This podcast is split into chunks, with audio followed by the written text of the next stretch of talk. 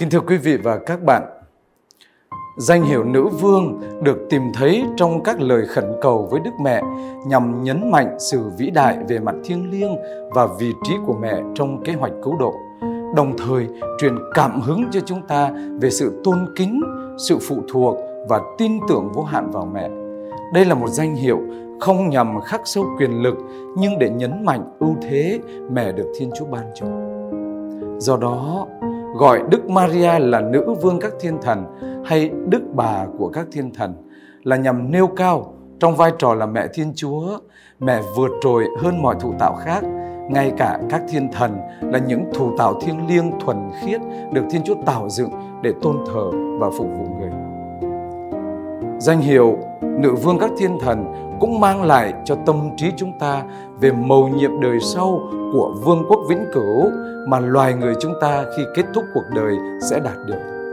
Danh hiệu này cũng gợi lại cho chúng ta thiên đàng, nơi Đức Maria đang sống trong vinh quang vô tận của mình với Thiên Chúa bằng chính trọn vẹn con người. Những lời tuyệt vời sau đây của Thánh Amadeus Lausanne cho thấy điều đó khi Đức Trinh Nữ trinh khiết được Thiên Chúa và con mẹ là vua các vua chúa các chúa dẫn đưa lên trời giữa triều thần, các thiên thần và các tổng lãnh thiên thần đang hân hoan vui mừng ca hát và thiên đàng vang lên lời khen ngợi thì lúc này lời tiên tri của vịnh gia đã được ứng nghiệm. Bên hữu ngài, hoàng hậu sánh vai, trang điểm vàng ô phia lộng lẫy, Thánh Vịnh 45 câu 10. Giáo hội dạy cho chúng ta về các thiên thần như thế này – Thiên thần có nghĩa là sứ giả không phụ thuộc vào vật chất, được tạo ra để tôn vinh và phục vụ Thiên Chúa. Công đồng Laterano thứ tư năm 1215 đã nêu rõ Thiên Chúa ngay từ đầu đã tạo ra từ hư không cả hai loài thụ tạo có linh hồn và thể xác, nghĩa là thiên thần và thế gian và sau đó con người được chia sẻ cả hai vì được sáng tạo giống như Thiên Chúa. Con người có cả linh hồn lẫn thể xác. Vì thế, các thiên thần là những thù tạo riêng, bất tử, vượt qua và hoàn hảo nhất trong tất cả các thù tạo do Chúa dựng nên.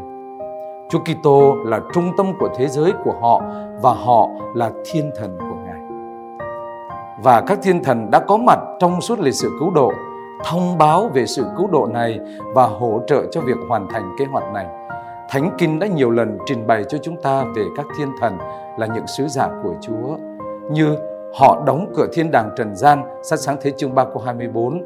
bảo vệ ông Lót, sát sáng thế chương 19 cứu Haga và con của bà, sát sáng thế chương 21 câu 17 ngăn chặn Abraham, sát tế con trai Isaac, sáng thế chương 22 câu 11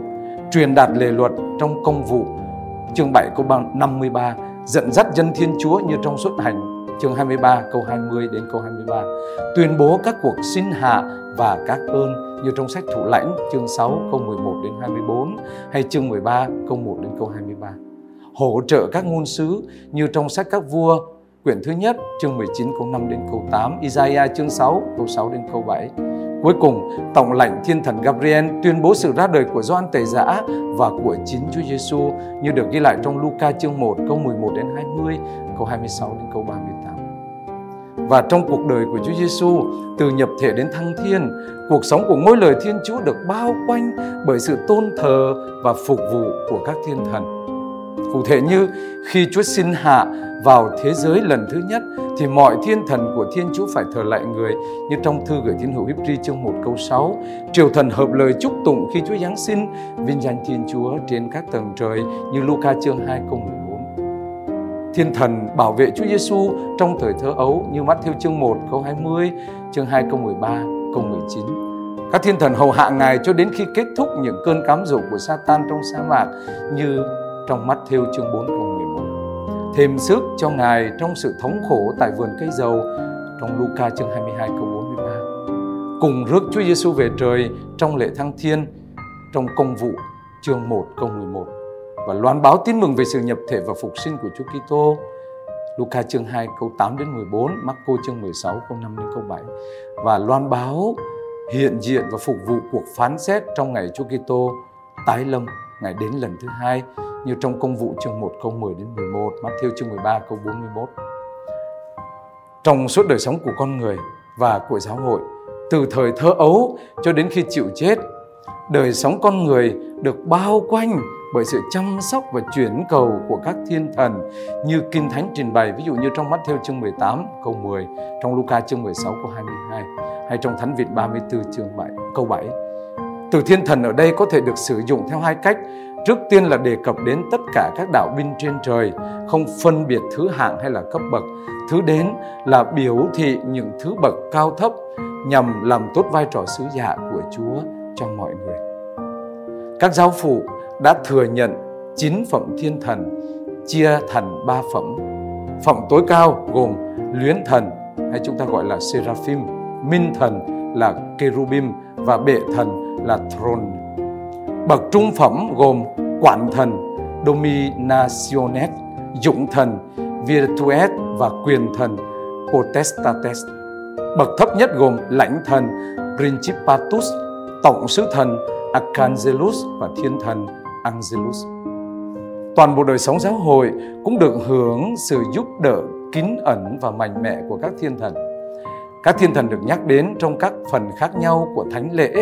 như kinh vinh danh, kinh thánh thánh thánh hay trong kinh nguyện thánh thể một. Sự trợ giúp của các thiên thần được khẩn cầu. Lại Thiên Chúa toàn năng, chúng con nài xin Chúa sai các thiên thần mang lễ vật này lên bàn thờ cao sang trước tôn nhan uy linh của Chúa. Điều này ngụ ý rằng các thiên thần bao quanh linh mục và bàn thờ hợp nhất với cộng đoàn để thờ lại hy tế trên bàn thờ. Hy tế ấy chính là Chúa Giêsu Kitô. Và nhờ truyền thống thánh kinh, Đức Maria nhận thức rõ về thế giới các thiên thần và sự hiện diện của họ trong thế giới loài người. Mẹ cũng được làm quen với các thiên thần của Thiên Chúa có mặt trong các câu chuyện kinh thánh cổ đại như trong sáng thế chương 16 câu 7, câu 22 hay trong sách xuất hành chương 3 câu 2 thách thủ lạnh chương 2 câu 1 các thiên thần như là chính thiên chúa, từ thể hiện mình trên trái đất, ở dạng hữu hình, như trong sáng thế chương 16 câu 13 xuất hành chương 3 câu 2 mẹ cũng đã từng kinh nghiệm, gặp gỡ sự xuất hiện của các thiên thần trong cuộc đời của mẹ. Tổng lãnh sư thần Gabriel đến gặp mẹ trong biến cố truyền tin và tuyên bố mẹ là mẹ của Đức Messiah.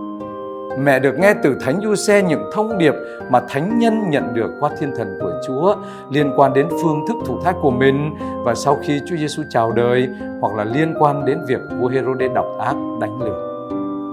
Hay sau khi Chúa Giêsu chào đời, các mục đồng được loan báo bởi một ca đoàn thiên thần đã đến gặp Hải Nhi và nói với Đức Maria và Thánh Du Xe những gì đã được nói với họ về Hải Nhi như trong Luca chương 2 câu 8 đến câu 17. Mẹ cũng quen thuộc với các thiên thần vì Chúa Giêsu đã đề cập đến các thiên thần vào những thời điểm khác nhau trong bài giảng của mình. Như trong Matthew chương 4 câu 11, Luca chương 22 câu 43, họ đang phục vụ Chúa Kitô và Ngài có thể kêu gọi sự can thiệp của họ tại thời khắc của khổ nạn của mình như trong Matthew chương 26 câu 53. Và có lẽ cuộc gặp gỡ đầy đủ nhất giữa Đức Maria với các thiên thần nơi biến của mẹ về trời. Đức Maria được rước lên trời, đảo binh các thiên thần mừng rỡ hân hoan. Đức Trinh Nữ là mẹ Thiên Chúa và do đó vượt xa tất cả các thiên thần, thậm chí cả Seraphim và Kerubim. Mẹ là mẹ Thiên Chúa, do đó trong sạch và thánh thiện nhất đến nỗi dưới Thiên Chúa không thể có được sự thuần khiết nào lớn hơn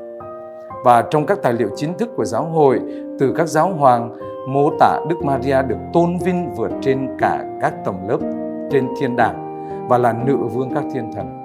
Bộ sưu tập các thánh lễ về Đức Trinh Nữ Maria, kinh tiền tụng lễ Đức Maria Nữ Vương đã tuyên bố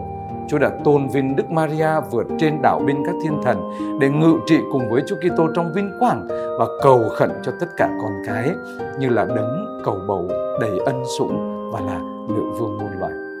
Khi chúng ta cầu khẩn với mẹ là nữ vương các thiên thần, mắt chúng ta hướng đến và mở ra chân trời vô tận của cõi vĩnh hằng. Thiên đàng là đích điểm cuối cùng của chúng ta sau cuộc sống trần thế. Trên hành trình của chúng ta hướng về Thiên Chúa, các thiên thần luôn luôn và mẹ là nữ vương các thiên thần sẵn sàng trợ giúp chúng ta bằng cách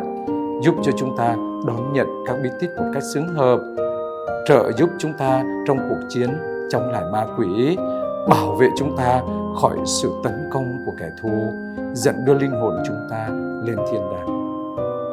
Lạy Đức Maria, mẹ là nữ vương của trời cùng đất và là nữ vương các thiên thần. xin cầu cho chúng con